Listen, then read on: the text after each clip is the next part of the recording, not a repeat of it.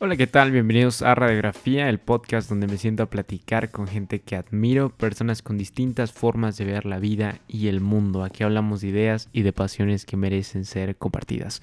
¿Cómo están? Hoy es lunes 25 de enero de 2021, ya estamos a prácticamente nada de terminar el primer mes de este año. Y como siempre espero que estén teniendo un excelente día y les deseo un gran inicio de semana con su podcast Radiografía. El día de hoy les quiero compartir una entrevista que grabé con mi amigo Lucas Sodré, estudiante de Comunicación y Medios Digitales en el Tecnológico de Monterrey, fotógrafo y creador de contenido. La verdad es que es una plática que disfruté bastante y estoy muy entusiasmado de poder concretar una segunda vuelta con Lucas, porque creo que hay temas que no profundizamos del todo y que me gustaría poder volver a retomar en algún otro momento. Pero a pesar de eso, me parece que es una charla muy rica en el aspecto de la vida y vivir la vida y ir por tus sueños y atreverte a lograr las cosas, que siempre es algo que tenemos muy en cuenta en este programa. Entonces me parece que estuvo perfecto para el episodio del día de hoy. Hablamos sobre el proyecto en el que participamos juntos en la prepa, en la optativa de cine y televisión de Amblin, y cómo este proyecto despertó una llama dentro de Lucas para dedicarse a esto que es el cine y la fotografía y todo esto. A partir de esto hablamos acerca de cuál cree Lucas que es su mejor fotografía, el por qué, etcétera. Y bueno, aquí hicimos también una dinámica interesante, ya lo escucharán más adelante, sobre una casa hogar a la que Lucas apoyó con una producción que también está aquí anotado en la descripción de Sagrada Paloma, para que lo vayan a checar, le den like y los apoyen, que es una iniciativa increíble, y me parece notable el esfuerzo de estas personas para niñas, mujeres con alguna discapacidad mental. Y Lucas pues nos contó un poco de esa experiencia y cómo él realizó un trabajo para ellas. Posteriormente, ya para concluir, nos volamos un poco y hablamos sobre la vida y por qué es importante atreverte a hacer las cosas, o algo que... Y por qué es importante todo esto que vengo comentando, de atreverte a hacer las cosas, atreverte a intentar cosas nuevas. Hay una frase que utilizó Lucas que me parece excelente, que es: las cosas más hermosas, más bellas de este mundo se esconden detrás del miedo.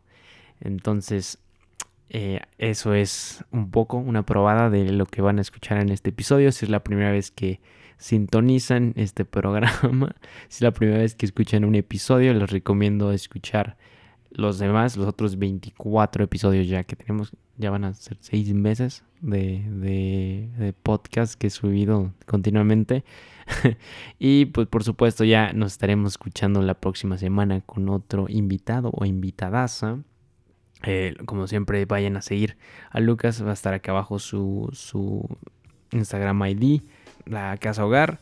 Y por supuesto, Radiografía Podcast, donde continúa el debate y la discusión alrededor de estos temas. Así que disfruten el episodio. Nos escuchamos la próxima semana. Un abrazo. Adiós.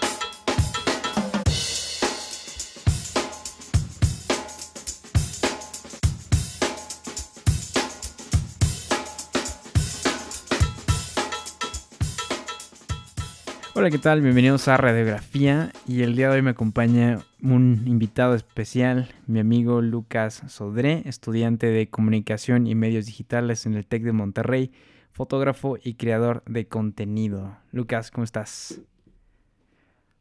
Hola, muy bien. Gracias por la oportunidad de estar aquí en tu podcast. No, muchas gracias a ti por aceptar, como siempre, y regalarnos un poco de tu tiempo para platicar, que creo que estábamos hablando así como media hora, una hora, y ya yo dije, ya me tengo que poner a grabar porque estás soltando cosas interesantes y creo que todo el mundo tendría que escuchar. Pero bueno, yo me gustaría presentarte. Yo te conocí en el TEC, evidentemente, y bueno, estuvimos juntos en la carrera de cine y televisión, de la optativa de último semestre. Sí, eso ya... Qué rápido ya pasa el tiempo, ¿no? Eso ya... Sí, ya tiene como 3 años, y... O sea, Justo estábamos platicando, ¿no? Del proyecto en el que estábamos, de Amblin. Sí, de hecho, por eso quería abrir, qué bueno que lo tocas. Pero antes a todos les hago una pregunta para comenzar. Y es, ¿qué libro están leyendo actualmente? Yo ahorita estoy leyendo un libro de un autor que se llama Mark Manson y se llama El sutil arte de que te importe... Un carajo, ¿sí, ¿no? Se pueden decir groserías? Sí, el sutil arte de que te importe un carajo. Un libro muy padre, se los recomiendo. Sí, lo he visto, mucho. Pero ¿de qué va más o menos? Pues, de lo que va, de lo poco que he leído, pues habla básicamente de cómo hacer que la vida te importe un carajo en el sentido de que te dejen de importar. Eso sonó muy anarquista, pero básicamente habla sobre cómo dejar que te, o sea, cómo dejar que te importen como cosas que no tienen relevancia y enfocarte en las cosas que te importan en la vida, y justamente te ayuda a priorizar cosas importantes y las que no, pues que te importen. Perfecto. Sí, creo que eso lo resume bastante bien. Pero bueno, ¿es como de autoayuda o cómo lo podrías clasificar? ¿Sí? Sí, yo diría que es como... Ok, sí autoayuda. Lo recomendarías. Sí, bastante. Utilizo un lenguaje. Es hasta chistoso a veces. Yo lo quería comprar en inglés originalmente, pero solo estaba en español. Sí, yo también lo he visto y sí me ha dado curiosidad como ver de qué trata. También ese y el de... tender tu cama y otros hábitos que tienes que aprender. Creo que se llama algo así.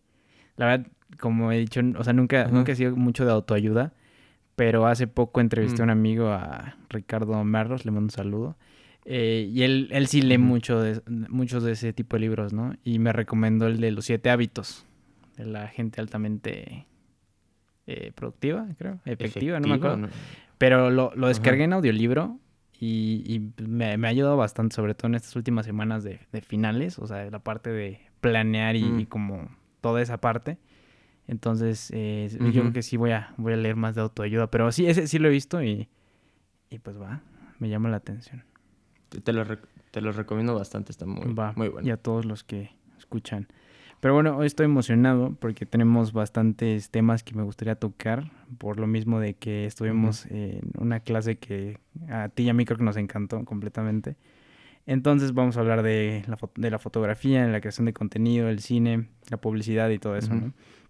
Pero para comenzar, como mencionabas, me gustaría abrir con el proyecto de Amblin. Entonces, más o menos cuéntale a la gente de qué iba el proyecto y la historia, y bueno, ya yo te hago una intervención. Claro, hasta donde yo recuerdo las especificaciones del proyecto, pues eran básicamente trabajar un semestre, un proyecto de cine, y ir como diseccionando todas las partes que son la preproducción, producción y postproducción, ¿no? Y pues, surgió el proyecto de Amblin. Es una historia de un niño autista. Voy a hablar sin spoilers. O sí, con spoilers. Okay, no. Pues, es la historia de un niño, de un niño autista que vive en una situación, yo diría que de abuso, ¿no? Y una situación un poco precaria, con una relación muy complicada con su madre, que pues su único escape, bueno, que justamente el nombre de este niño se llama Lucas. Y también tiene y que su único escape es su mejor amiga, que se me olvidó su nombre, era Vale, ¿no? Valentina. Sí, creo que Valentina, sí. Sí, y sí que su único escape es estar con ella, y justamente quieren construir un cohete para salir de esta situación. Sí, creo que eso es la sinopsis perfecta. Lo resume bastante bien, yo creo. Y lo que a mí me llamó la atención fue que ahorita que lo mencionaste y dijiste que era un proyecto, una experiencia que la tenías que la mantenías en tu memoria con mucho cariño, ¿no? Y creo que coincido mucho en esa parte, ¿no? Porque, pues, realmente fue divertirte y hacer un proyecto con amigos y sin que importara realmente si lo estabas haciendo bien, si estabas haciendo un buen encuadre o si el diálogo estaba bien o si el actor estaba, no sé, diciendo bien las líneas, que ya después creo que ni pasó eso. Pero yo también creo que es un proyecto que disfruté bastante hacer y me llamó la atención eso que dijiste que despertó algo en ti, entonces no sé si puedes hablar de eso. Y lo que significó para ti, ¿no? Sí, claro. Claro.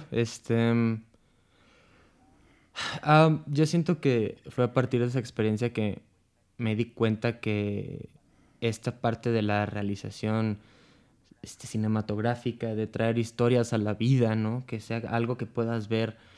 Fue algo que vi que podía ser un camino para mí. Yo me acuerdo lo gratificante que fue enseñar este proyecto en el que estuvimos chambeando.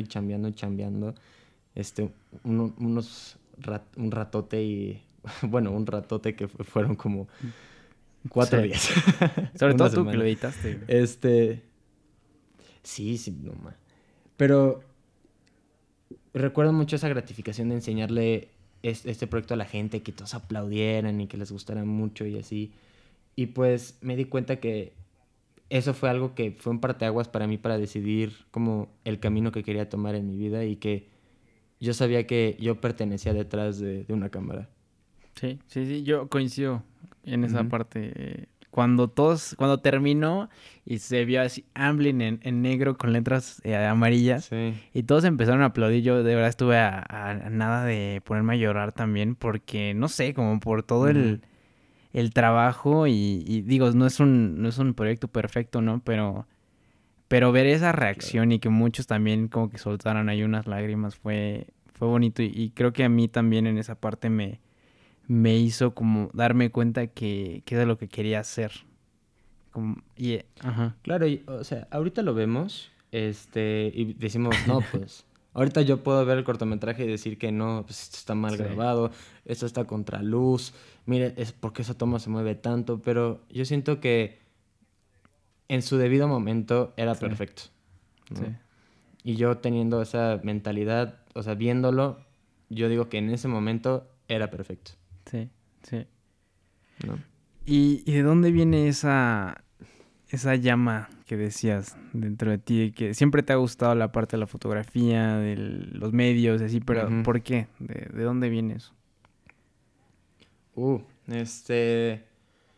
Yo me acuerdo que una cámara fotográfica siempre la tuve presente a lo largo de toda mi vida.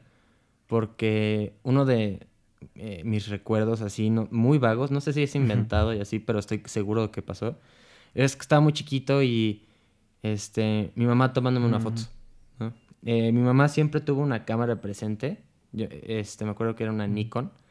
Y también hasta la fecha mi mamá tiene una cámara de rollo, de esas que foto y... Entonces, pues, siempre he tenido como una cámara alrededor. Y también la imagen de mi madre tomándole foto a todo, como que siempre se me hizo muy curioso.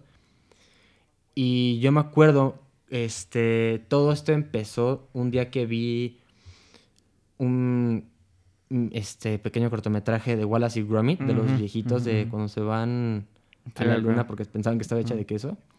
Yo me acuerdo que en ese DVD venía un detrás de escenas y vi cómo se hacía, ¿no? Que no era que existían los personajes. Era porque había gente que le estaba tomando fotos. Y eso para mí me maravilló. Y yo dije, de aquí soy. O sea, y eso era a una edad muy, muy pequeña. Y yo me acuerdo que con mi mejor amigo, Armando, saludos, animábamos juguetes así con cualquier camarita que tuviéramos ahí. ¿Como stop motion o qué? Y hacíamos como... Sí, con stop motion, justamente. Y todo eso empezó por ahí. Y ya, pues fue evolucionando poco a poco hasta llegar a la fotografía. Entonces, ¿dirías que amas lo que haces, ¿no?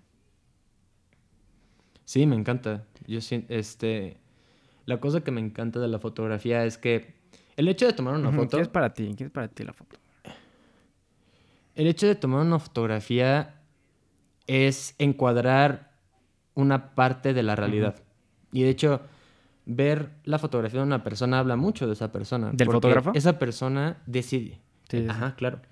Habla mucho del fotógrafo porque ese fotógrafo decidió capturar ese pequeño encuadre de toda la realidad. Decidió encuadrar. Sí, yo también había escuchado eso en alguna parte. Entonces, pues yo siento que para mí la fotografía es una forma de enseñarle al mundo lo que veo, ¿no? O sea, es una forma para mí de... Son dos cosas. Es capturar momentos de recuerdos y... Porque muchos de los viajes que he hecho y así, pues los recuerdo a través de mis fotos, ¿no? Pero al mismo tiempo, yo siento que al momento de tomar esa fotografía le estoy enseñando al mundo lo que yo estaba viendo, ¿no? Y eso ya es como un punto de vista como muy personal. Pero también se me hace una actividad muy divertida que puede ser muy creativo y me encanta. Soy muy, muy, muy feliz. Sí. ¿Y qué crees que te da la foto para expresar? Bueno, ¿qué crees que te brinde la fotografía a diferencia de, no sé, otras artes para expresarte de esa forma que tú quieras? Wow, qué buena pregunta. Yo siento que, no sé, hay algo detrás de una cámara fotográfica que se me hace algo mítico, que te permite... O sea, yo siento que la fotografía, a diferencia de una pintura, por ejemplo, es que capturas el momento tal cual es. Y una pintura, por ejemplo, lo que puede pasar es que olvidas un pequeño detalle o el cielo no era de ese color y lo pintaste de otro color porque era más bonito, ¿no? Y ojo, o sea, no estoy diciendo que la pintura sea mejor que la foto, ¿no? Son dos formas de arte completamente distintas, pero lo que a mí me gusta de la fotografía es que justamente, pues, capturas el momento tal cual es, ¿no? O sea, como... Sí. Y luego ya, pues, entras en temas de que puedes photoshopear la foto y así, pero... No sé, o sea... El hecho de poder capturar una fotografía así, o sea, como el momento tal cual, no sé. ¿Cuál crees que sea tu mejor foto, güey? Oh, wow, qué buena pregunta. Mi mejor foto. Yo diría que es una foto que tomé en Brasil, en el municipio donde vive mi abuela. Por donde ella vive, literalmente a un par de metros, hay un lago. Es un lago que está en San Pedro, en Río de Janeiro. Y me acuerdo que salí a tomar fotos y estaba esperando que saliera el atardecer. Bueno, que fuera el atardecer, no que saliera el atardecer, pero que fuera el atardecer. Porque un día antes me había fijado que a cierta hora como que se ponían como tonos así morados, azules, naranjas, preciosos. Y estaba ahí en el lago caminando y estaba una familia como en una especie como de muelle que hay por ahí. Y pues logré tomar una fotografía en donde se ve como los colores así preciosos y la silueta de la familia ahí jugando y... Soy fan de esa foto. ¿Y esa sí la subiste? Sí, está en mi Instagram. Subí, creo que tengo 2 fotos de ese lago. La que subí en Instagram está un poquito editada por cosas artísticas porque me gustó cómo quedó con el color que le puse. Pero ahí se ven como las siluetas así preciosas y no sé, me gusta mucho esa foto. Es la primera que se me vino a la cabeza. Yo siento que coincido en esta parte de que tienes que aprender como a distinguir los momentos, porque yo siento que hay cosas, o sea, por ejemplo, está esta frase de hay cosas que están mejor no ser dichas, ¿no? O sea, hay cosas que es mejor no decirlas. Yo creo que aplica lo mismo para esto. Yo siento que hay cosas que es mejor solo verlas y apreciarlas, porque es algo que es un recuerdo tuyo que va a quedar en ti y como el mensaje solo va a llegar bien si lo observas como debe de ser observado, ¿no? La vida, el universo, Dios, lo que sea, en lo que tú creas, en lo que ustedes crean, los que están escuchando, pues puso eso enfrente de ti para que lo vieras por una razón y que haya resaltado de tal forma por una razón. Entonces, pues, eso ya es como ya temas muy espirituales y así, pero... Sí, aquí nos volamos. Tú no te apures. O sea, entonces, no sé, creo que la pregunta que me gustaría hacerte es ¿en qué momento tú te diste cuenta que querías hacer eso? O que una foto, o en el caso, no sé, de Amblin, que sentiste ese llamado, si lo podemos llamar así. Híjole, es un sentimiento como complicado de describir porque es algo tan visceral, es algo que simplemente como que sientes, es como una especie de sexto sentido, ¿sabes? O sea, como... Es algo que simplemente sabes que es correcto para ti, ¿no? O es algo que te va a dejar un aprendizaje al final del día. Es un sentimiento que nace, no sé... O sea, como que... Sí, es algo que sientes, es algo que tienes que... Tu cuerpo inmediatamente dice sí, o va, jalo. ¿No? Entonces, pues... Es un sentimiento como complicado de explicar. Sí, sí, sí. Bueno, vamos a movernos un poco de esta parte, que me gustaría regresar un poco más adelante, pero claro. Para pasar a esta parte de que decías que al pasar del tiempo, bueno, que nos estamos desviando, pero no tanto. Decías que ya con el pasar de estos años, ya decías que sentías que el cine no era como... No era lo que te llamaba. Correcto. No lo sé. Es como justamente este sentimiento visceral, ¿no? Es como... o sea, simplemente yo siento que mi camino va por otro lado. Más bien como más hacia la fotografía. Y digo, si se me cruza un trabajo, una oferta para trabajar en alguna producción, la voy a aceptar, claro, porque es algo que me gusta. Pero yo siento que mi pasión es más hacia la fotografía que nada. Y también, o sea, disfruto pues la creación de videos y de contenido, pero pues eso ya es un hobby más que nada. ¿Sí? Sí, o sea...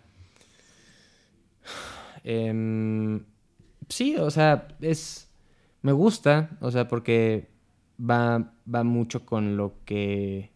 O sea, va relacionado con la fotografía. O sea, es una forma de narrar algo, ¿no?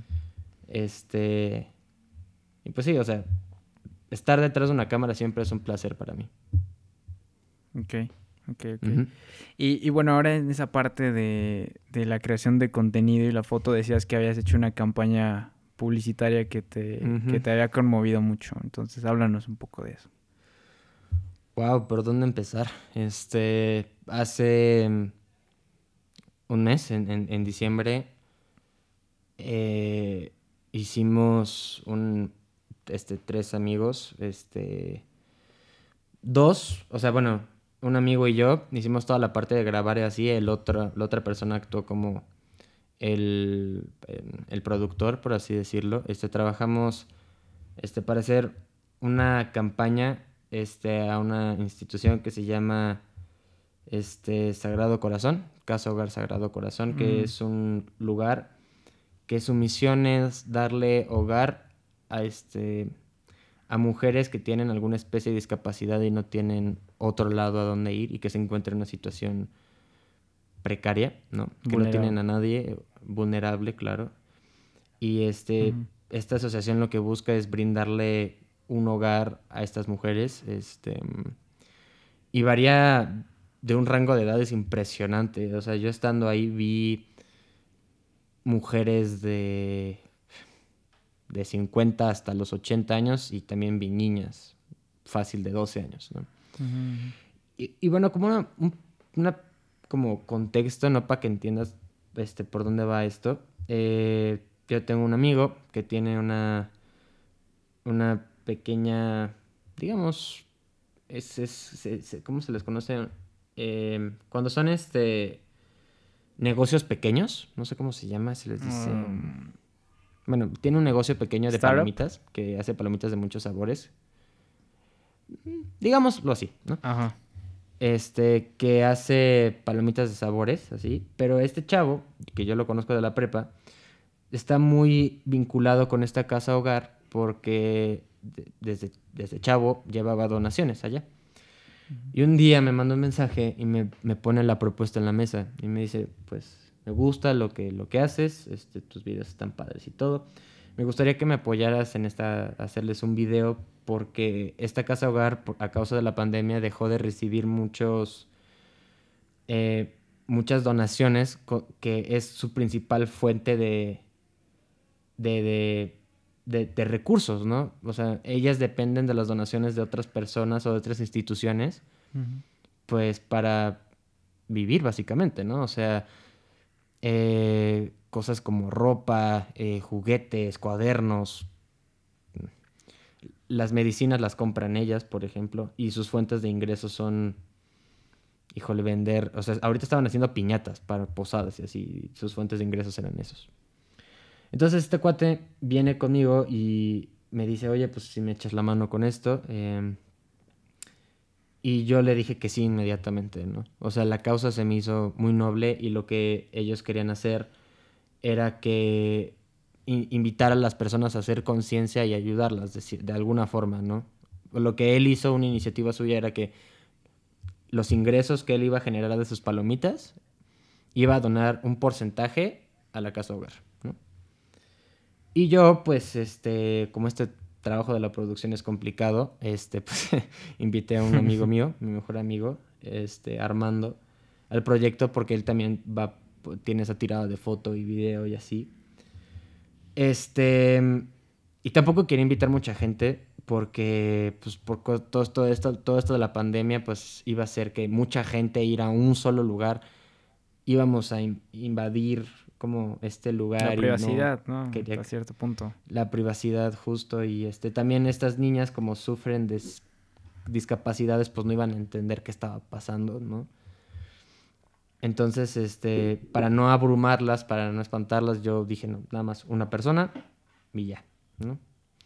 Entonces, pues fuimos a grabar y ahorita ya el video ya está arriba en la cuenta de Santa Paloma _MX, si es que tienen, lo pueden ver. Sí, lo pongo en la descripción del episodio.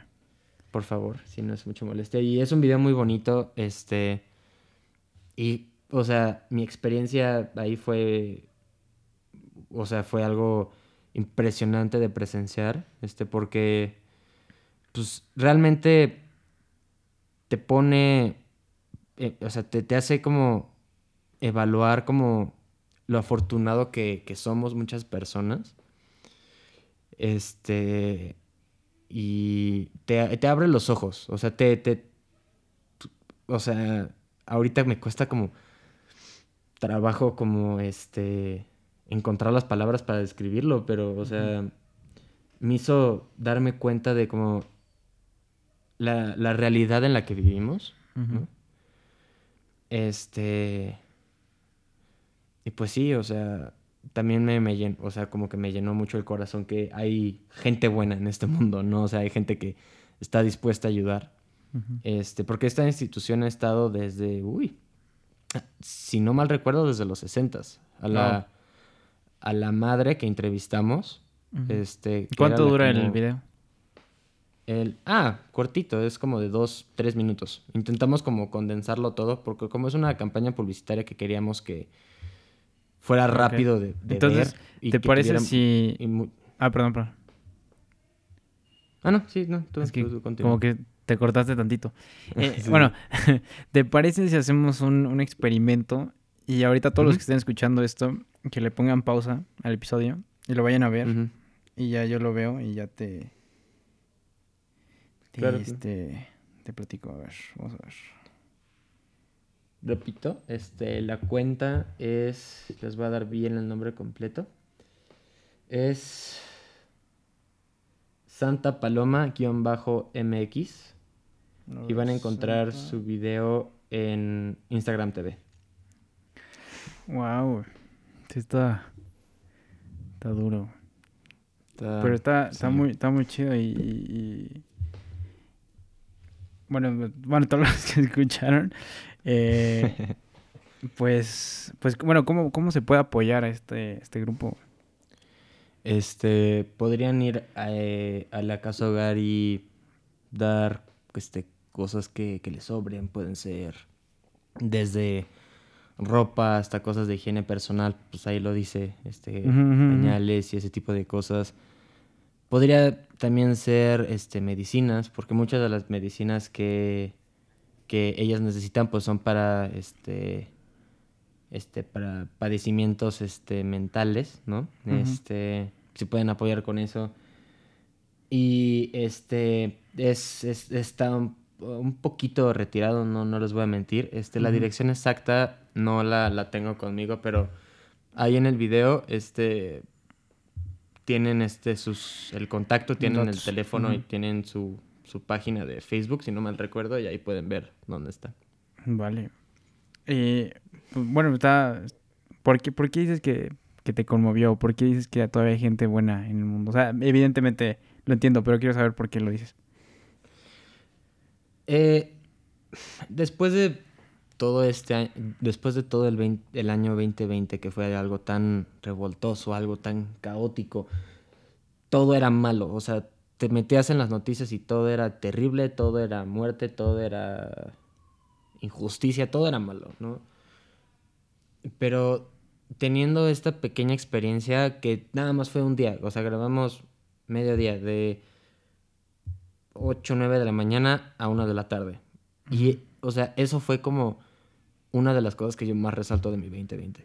Uh-huh. O sea, genuinamente, porque ver que hay gente que todavía está dispuesta a ayudar a los demás de buena voluntad, porque, o sea, las personas que están ahí, pues no lo están haciendo ahí por ninguna especie por algo económico, vaya, sino uh-huh, es, o sea, pues velo tú, por la voluntad de Dios, pero, o sea, lo están haciendo porque genuinamente quieren ayudar a estas niñas, ¿no? Y uh-huh, pues también quería poner mi granito de arena en todo esto, ¿no? Y pues creo que se llegó a crear algo que es como significativo y conmovedor. Y conmovedor. Uh-huh. Y pues sí. ¿Viste algo ahí que te haya, que resaltarías en particular, o una historia que te hayan contado? Pues lo que a mí más me resaltó fue justamente como todo el tiempo que llevan, ¿no? Porque sí, ¿no? Que sea que la más grande de 4 años o algo así, y la más pequeña de como 4 años, y la más grande de 80 y tantos años. Ajá, justamente. O sea, es que ahí dice que la fundación empezó en 1995, pero eso, o sea, fue fundado justamente donde están ahorita.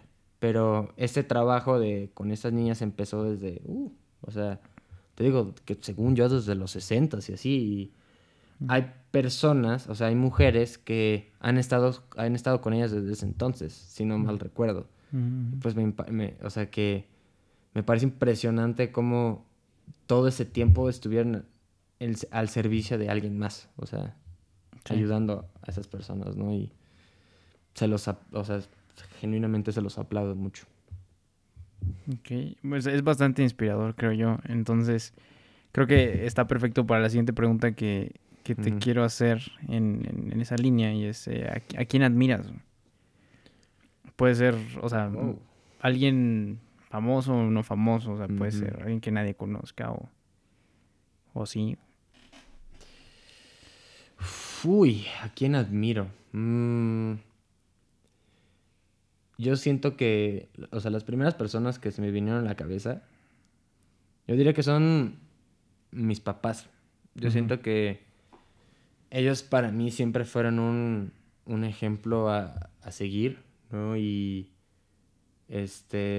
yo siento que la persona que soy hoy en día, la persona que veo yo todos los días enfrente de un espejo, es gracias a ellos dos, y son las personas que más admiro, porque siempre, siempre, siempre han estado trabajando duro, siempre han estado, o sea, desvelándose para que pues yo tenga una buena vida, ¿no? Y yo estoy muy agradecido con todo lo que me han dado, ¿no? Y nunca me faltó nada, y yo diría que hasta que sobra un poco, ¿no? Así que me dieron todo, ¿no? Y hasta la fecha todavía me dan, ¿no? Y son las personas que más admiro y más amo en este mundo. Perfecto. Uh-huh. Y bueno, esta campaña evidentemente es algo que te marcó, ¿no? Creo. Entonces, uh-huh. ¿te gustaría caminar por ese trayecto más, proyectos similares o algo así que tengas en mente? Claro, sí, o sea, si surgen en un futuro, pues claro que los tomarían, ¿no? O sea, uh-huh. porque, bueno, hace un año, ¿no? O sea, justamente ahorita, hace un año estaba allá, pues estuve de intercambio en San Cristóbal de las Casas, en Chiapas, y también uh-huh. pues fue como toda esta índole de servicio social y así, y trabajar con ayudar a la gente, ¿no? Y allá pues me tocó trabajar con un grupo de mujeres que se dedicaban a los textiles, ¿no? Uh-huh. Hermosos textiles.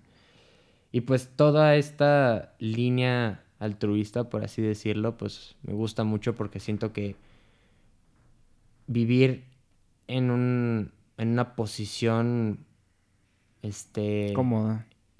cómoda, yo siento uh-huh. que es responsabilidad, es mi responsabilidad, voy a hablar de mí, que uh-huh. es ayudar a las personas y devolver un poco, aunque sea un poquito, pero devolver un poco. Uh-huh. Sí. ¿Qué otros uh-huh. proyectos tienes en mente más adelante? ¿O qué te gustaría hacer? Oh, wow. ¿Relacionado a eso o ya como... En general. En general, bueno, relacionado a servicio social, pues estaba pensando regresarme un semestre allá a Chiapas para seguir como dándole seguimiento a todo esto, uh-huh. que dejé como en invierno, porque me gustaría continuarlo un poquito más. Y ya en cuestiones pues ya más relacionadas a mi carrera y así, pues ya últimamente empecé a embarcar como en este lado de la realización de creación de contenido, uh-huh. como del lado de videos de TikTok y así, enfocado más hacia pues la fotografía y video, y pues ando con eso ahorita. Uh-huh. Bueno, eso es uh-huh. una pregunta que le hice a un amigo también que está en esa onda de creación de contenido, pero uh-huh. en este momento en el que hay como tantas cosas, ¿no? De que ver o que consumir uh-huh. en ese sentido de los medios, ¿no? Ahí están las plataformas de streaming, las redes sociales, así. ¿Qué crees que deba ser un contenido para que sea diferente o valioso en comparación a las demás cosas? Pues yo siento que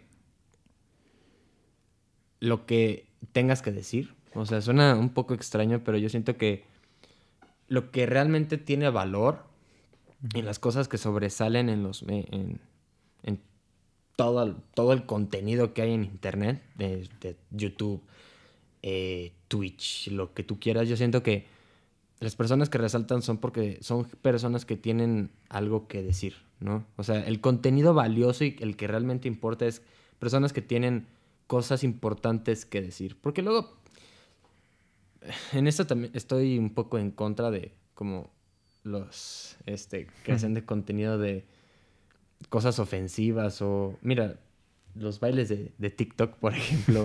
Mira, no estoy diciendo que estén mal. No es lo mío, ¿no?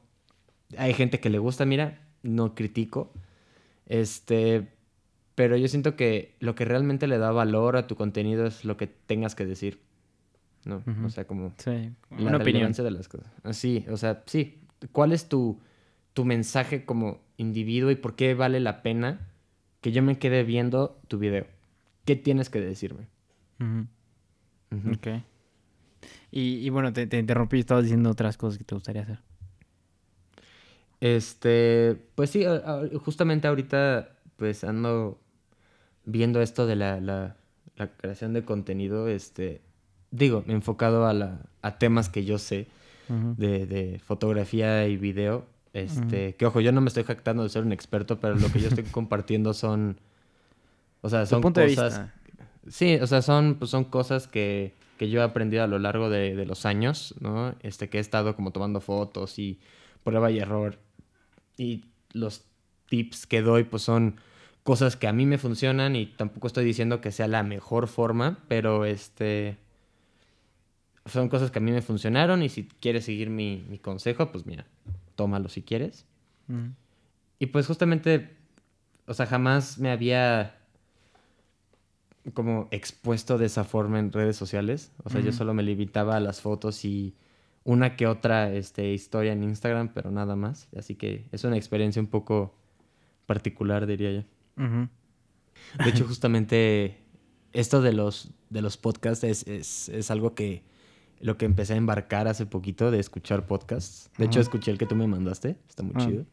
Sí, me gusta mucho. También, en vez de, o sea, sacar a mis perros y solo escuchar música, pues me meto ahí a escuchar podcasts que están padres, que están entretenidos. Estoy escuchando el de Entiende tu mente. Está chido, es como de... Sí, está padre, es como... Es como un punto de vista muy psicológico en el actuar del día a día. Uh-huh. Y como de... Hay un capítulo de la depresión, uno de la ansiedad, de miedo escénico, ¿no? Y que... Uh-huh.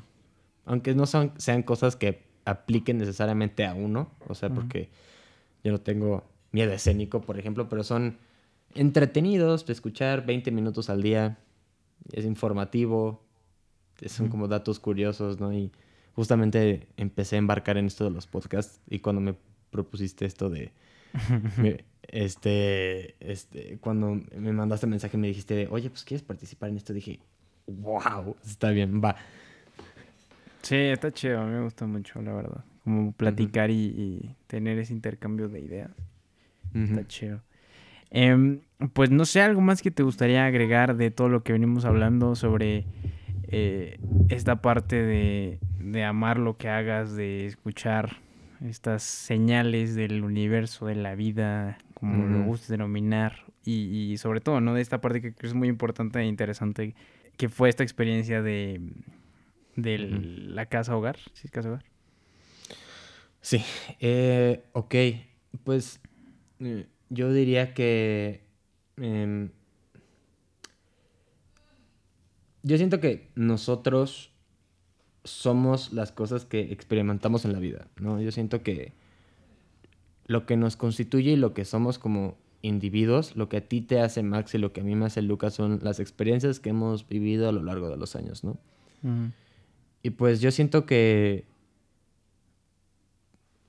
hay que exponerse a experiencias que no necesariamente nos pongan cómodos, pero meternos a esas experiencias que nos hagan vivir cosas que, pues, quién sabe, o sea, puede cambiar el rumbo de tu vida completamente o no, pero lo viviste, ¿no? Y pues, por ejemplo, yo no creía que haciendo un cortometraje de 16 minutos iba a cambiar el rumbo de mi vida y, pues, mira, resultó que lo hizo, ¿no? Uh-huh. Entonces, pues, yo siento que no le tengas como miedo a la vida y en vez de como resguardarte en tu burbuja a causa del miedo. O sea, hay una frase por ahí que escuché, no me acuerdo en dónde, pero es que la vida, el universo, Dios, lo que sea, puso las cosas más hermosas de la vida detrás del miedo. Una vez que atravieses esa barrera del miedo, vas a encontrar la verdadera belleza de las cosas. Un ejemplo es saltar de paracaídas. Eso es lo primero que se me viene a la mente, ¿no? Qué miedo, ¿no? Saltar de paracaídas. O sea, pues yo nunca lo he hecho, ¿no? Y me imagino que... terror, ¿no? Pero... yo pensé que ya lo habías hecho. Yo por eso pensé que lo... No. Ay, sí lo... o sea, pues es que... sí. Yo también, o sea, me muero de ganas, pero mira... Una vez que... es muy literal. O sea, una vez que saltas al vacío y se te pasa esa sensación de shock instantáneo que tienes, después de eso puedes apreciar como la vista, lo hermoso que es como estar volando, literalmente, ¿no? Entonces, yo siento que nosotros nos limitamos mucho a causa del miedo y siento que hay que experimentar estas cosas para saber... O sea, Porque puedes tener una experiencia, puedes someterte o puedes exponerte a vivir una experiencia que al final de eso dices, güey, me cagó, o sea, jamás en la vida, pero ya lo sabes, ¿no? Uh-huh. Entonces, sí, hay que vivir la vida sin tener miedo a vivirla, dada la redundancia. Sí, creo que es algo que todas las personas que he invitado coinciden, ¿no? Que quedándote en lo conocido, en lo común, nunca vas a realmente vivir, o sea, o conocer el mundo o a las personas, o a ti mismo incluso, ¿no? Estando donde estás, ¿no? Entonces siempre es como la invitación a intentar cosas diferentes, a atreverte, a salirte de los paradigmas, los estereotipos, ¿no? Y pues sí me da mucho gusto que lo digas. Y en esa metáfora que hacías de saltar, hace poco leí algo que tiene mucho sentido. Bueno, que me llamó la atención y creo que es algo similar a lo que dices. Que el vértigo no es realmente el miedo a caerte. Más o menos sigan la metáfora que hizo Lucas del paracaídas. Uh-huh. O sea, sino que el vértigo, porque bueno, a fin de cuentas las personas que sufren vértigo, o sea, se acercan a la orilla y tienen miedo a caerse, por más que haya una barrera, ¿no? Pues no les va a pasar nada. Uh-huh. Sí, pero decía que el vértigo realmente es las ganas de aventarte, de caer. Uh-huh. Entonces, justo, creo que deberíamos vivir más viendo las cosas así, no como el miedo a lo desconocido, sino que ese miedo siempre puede transformarse en algo que como tú decías, ¿no? O sea, uh-huh, la vida, las cosas más bellas de la vida están atrás del miedo. Sí, y esa de es hecho, invitación, o sea, a caerlo. Ay, bueno, de hecho, sí, o sea, viéndolo, o sea, aplicámoslo en, no sé, en la narrativa, ¿no? O sea, el viaje del héroe es el perfecto ejemplo. Uh-huh. Pues el viaje del héroe inicia con nuestro personaje en un status quo, como tú le dijiste, en un estado común, un estado uh-huh, en donde pues las cosas son iguales. Y es en esta tentación a explorar un nuevo mundo que hace que el héroe se exponga a una experiencia que hace que regrese al status quo, pero diferente. Uh-huh, uh-huh. Entonces, pues, eso puede aplicar en la vida, ¿no? O sea... Sí, que o sea, cruzar el umbral, ¿no? De lo desconocido. Es literalmente eso. Sí, uh-huh, y de hecho, qué bueno que lo digas, sí, qué curioso, ¿no? Con todo lo que venimos hablando y por esa parte que coincidimos en el taller. Yo creo que sí, invitar a eso. Y pues, bueno, ya para cerrar... Yo a todos, uh-huh, les pregunto, bueno, les pido que recomienden 3 obras de arte, 3 piezas de arte, puede ser una película, un libro, una escultura, una pintura, lo que sea, okay, una canción, que crees que las demás personas tengan que conocer antes de morir. Qué buena pregunta. Yo les recomendaría mucho Pulp Fiction. Yo siento que es una película que tienes que ver antes de morir. Es una película clásica que no va tanto a como tipo Ciudadano Kane, no va tanto hacia allá, pero Pulp Fiction es más para acá, entonces es una película que tienes que ver. De hecho, hace poquito le enseñé la película a mi novia, ¿no? Que nunca la había visto y fue como, ¿qué? Y ya. También yo diría que lean 100 años de soledad. Siento que es un libro importante que todo el mundo tiene que leer. Y yo sugiero, si es que tienen la oportunidad alguna vez en su vida, les sugiero que vean un Picasso en persona. Yo diría que es una experiencia que... Vean un Picasso en persona. Va. El que ustedes quieran. Sí, yo creo que es como un golpe de realidad de no puedo creer que estoy enfrente de esto, ¿no?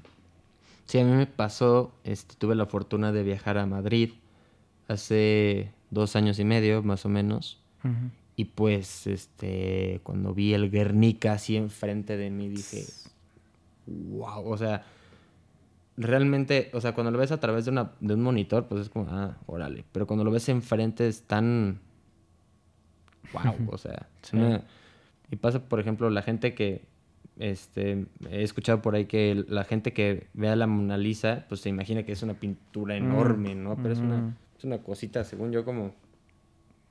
Así, chiquitito, chiquitito. Sí. Pero aún así dicen que es como impactante, ¿no? Es como ver a alguien que has visto toda tu vida.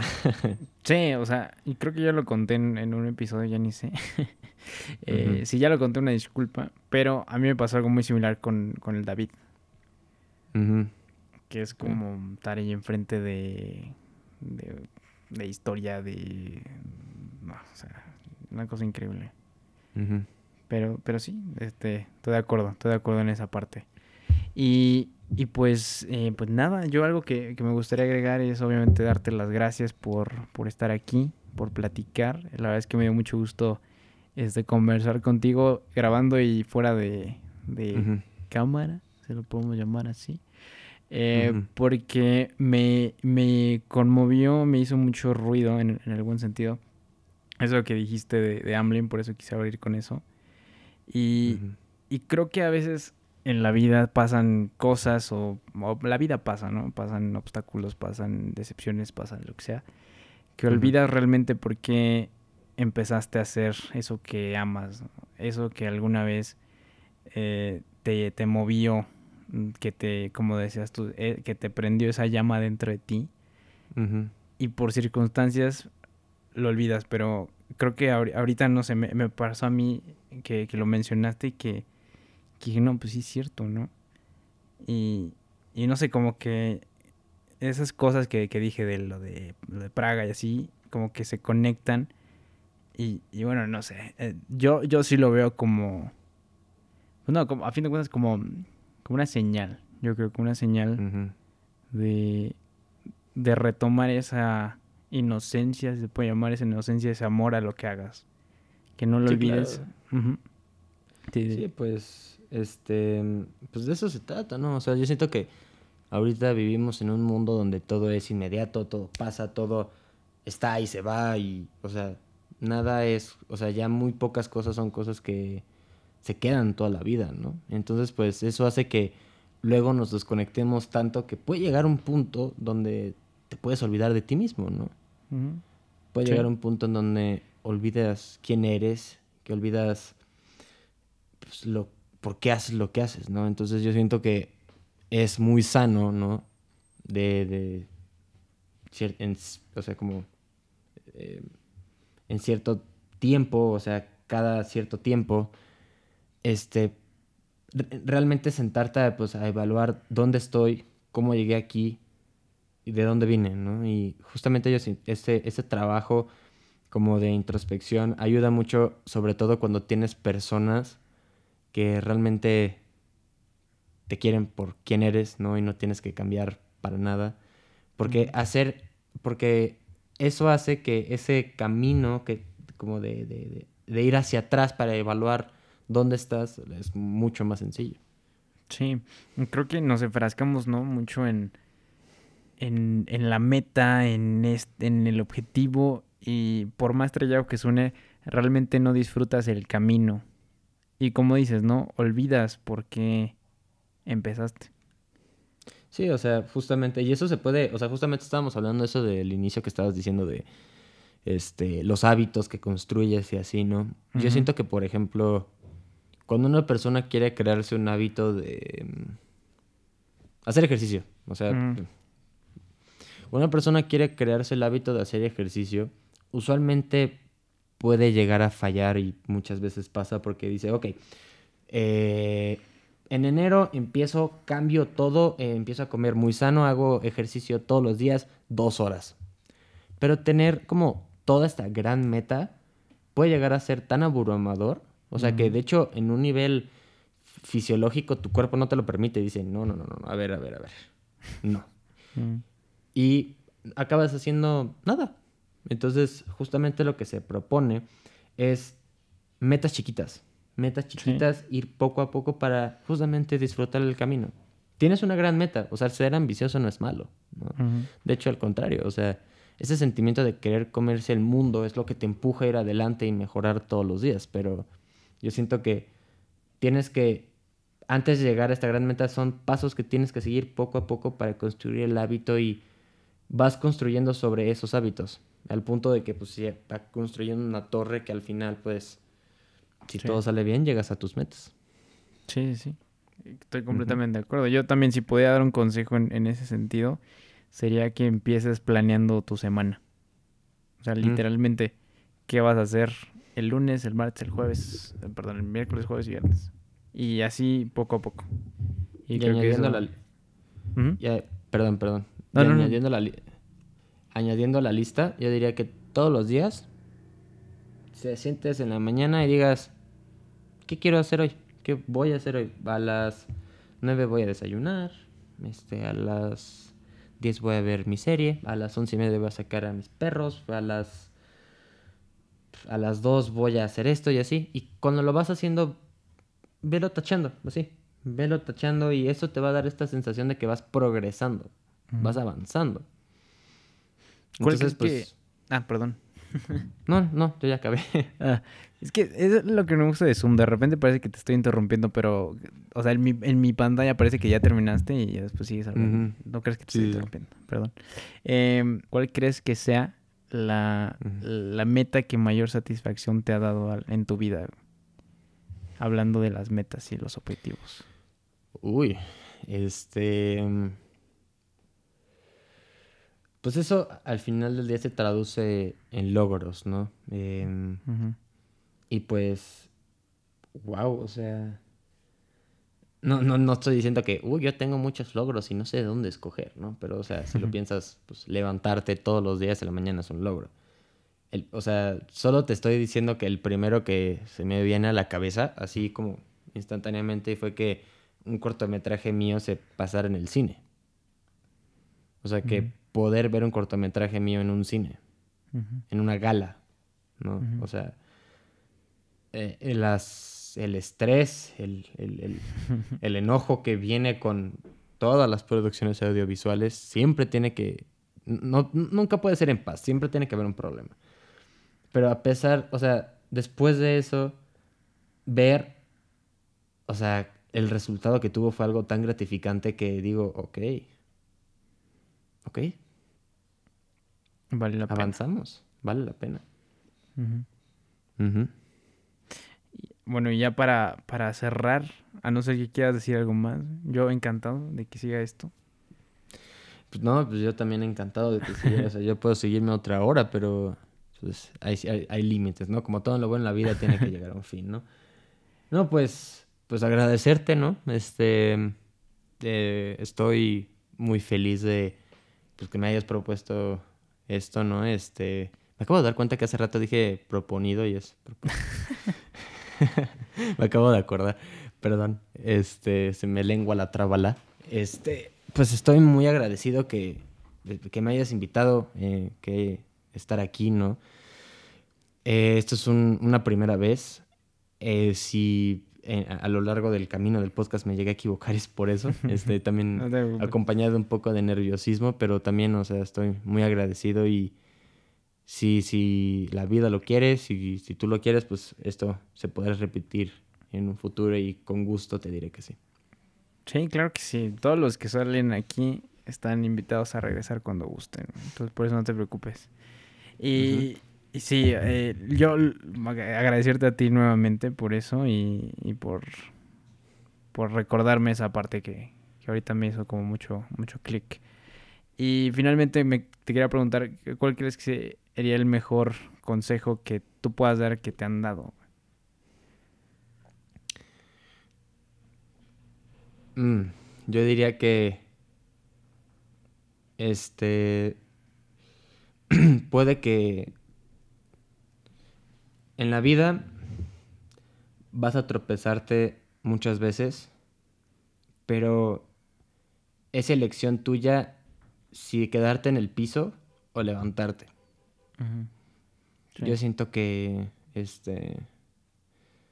la mente es muy poderosa, ¿no? Y una vez que nos hacemos a la idea de querer lograr y seguir adelante, no hay nada que nos pueda parar.